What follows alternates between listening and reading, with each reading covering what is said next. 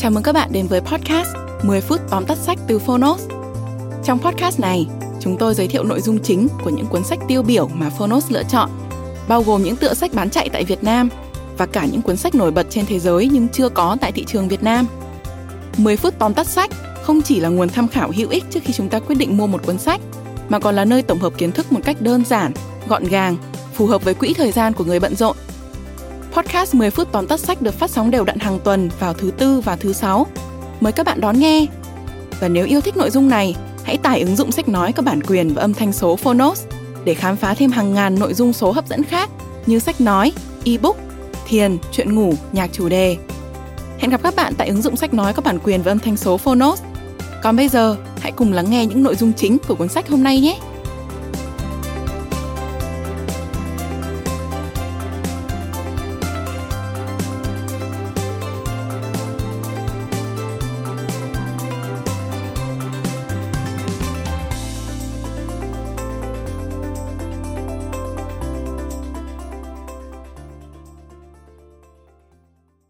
Bạn đang nghe từ Phonos.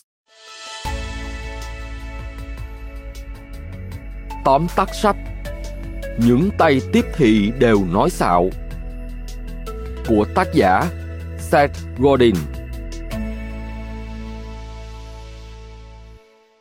Seth Godin là một tác giả sở hữu những đầu sách bán chạy bậc nhất, doanh nhân và nhà diễn thuyết, giống như Chap Chap Chap Right Hook của Gary Vaynerchuk. Những tay tiếp thị đều nói xạo, cũng bàn về nghệ thuật kể chuyện, đồng thời phân biệt giữa những câu chuyện hay và những câu chuyện chân thật.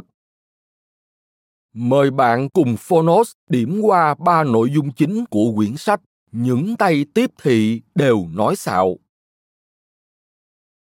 Nội dung thứ nhất người tiếp thị thành công là người kể câu chuyện mà mọi người đều muốn tin george Riddle đã luôn kể một câu chuyện đầy nhiệt huyết về những chiếc ly rượu vang suốt hàng năm trời. Công ty của ông đã hoạt động trong lĩnh vực thổi thủy tinh trong hơn 4 thế kỷ. Khi dẫn dắt doanh nghiệp gia đình ở thế hệ thứ 10, Riddle đã giới thiệu một loạt ly rượu đặc biệt.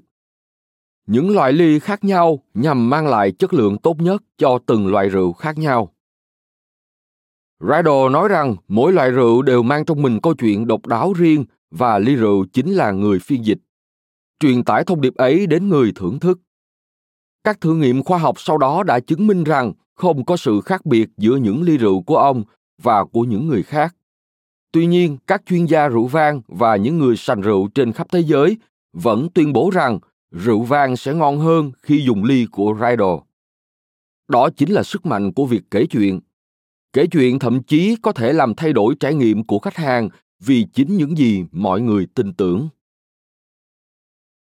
Chúng ta đang sống trong một thế giới nơi mà mọi người mua thứ họ muốn, chứ không hẳn là thứ họ thật sự cần. Hầu hết chúng ta đều mua vài bộ quần áo thiết kế, đồ thể thao, thiết bị hoặc thậm chí là thực phẩm từ một thương hiệu nhất định. Không phải do chất lượng, như chúng ta vẫn tự nhủ mà do cách thương hiệu phản ánh niềm tin và cách nhìn của chúng ta về thế giới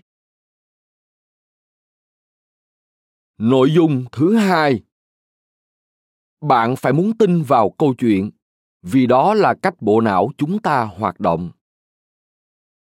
Lý do gì khiến bạn biện minh cho mức giá 100 đô la cao ngất ngưỡng của một đôi nai?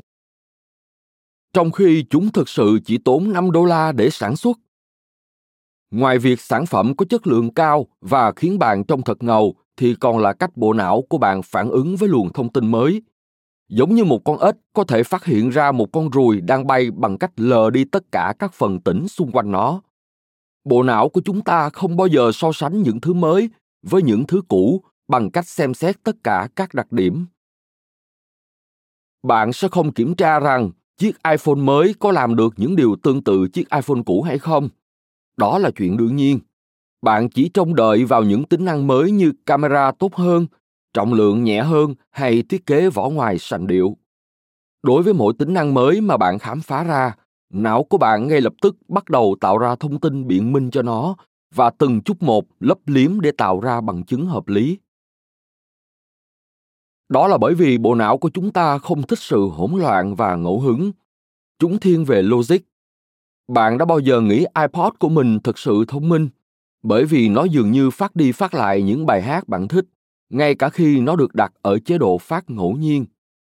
Không phải vậy, thứ tự ngẫu nhiên của các bài hát không bao giờ đảm bảo cho sự phân bổ đồng đều của các bài hát. Những câu chuyện giúp chúng ta hiểu thêm về thế giới, vì vậy bất cứ điều gì chúng ta muốn tin, chúng ta sẽ làm như vậy. Bộ não bắt đầu củng cố cho niềm tin của chúng ta, chứ không phải ngược lại. Nội dung thứ ba Lời nói dối có thể làm tăng trải nghiệm khách hàng, trong khi sự gian dối luôn luôn làm tổn hại đến tính chân thật của bạn. Theo Seth Godin, có sự khác nhau giữa nói dối và gian dối. Nói dối là khi bạn nói với người bạn đời của mình rằng mình có một cuộc họp muộn trong khi sự thật là bạn đang ở ngoài để chọn một món quà sinh nhật bất ngờ dành cho họ. Đó là lời nói dối chân thật. Bạn làm điều đó vì muốn làm tăng trải nghiệm sinh nhật cho người bạn đời chứ không nhằm mục đích xấu xa. Thật sự khó chấp nhận, nhưng có vẻ như chúng ta hiếm khi nào có thể từ chối một món hàng đắt đỏ, một khi chúng được đính kèm với những câu chuyện đầy cảm hứng.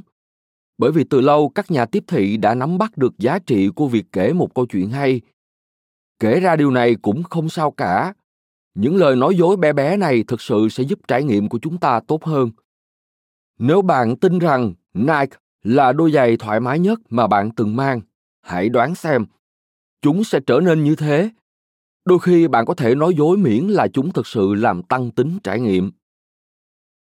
Tuy nhiên, gian dối lại là một chủ đề hoàn toàn khác như khi VW dối trá về lượng CO2 mà những chiếc xe hơi của họ thải ra, thì những người chủ chốt, bao gồm cả giám đốc điều hành Martin Winterkorn, đã mất chức. Cổ phiếu rớt giá và họ phải thu hồi 500.000 chiếc xe.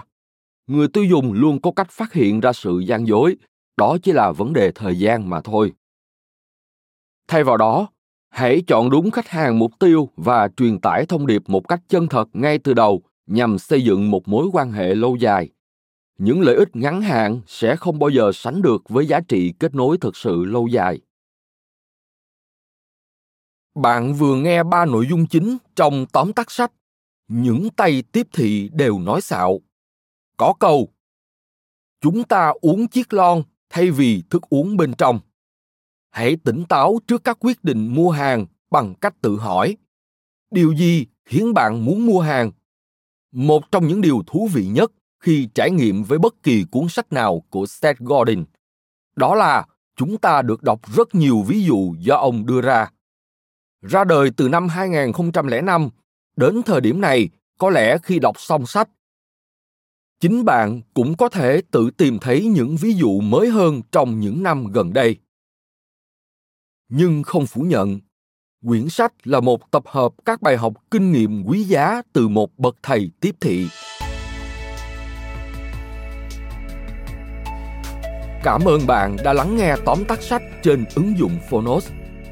Hãy thường xuyên truy cập vào phonos để đón nghe những nội dung âm thanh độc quyền được cập nhật liên tục bạn nhé.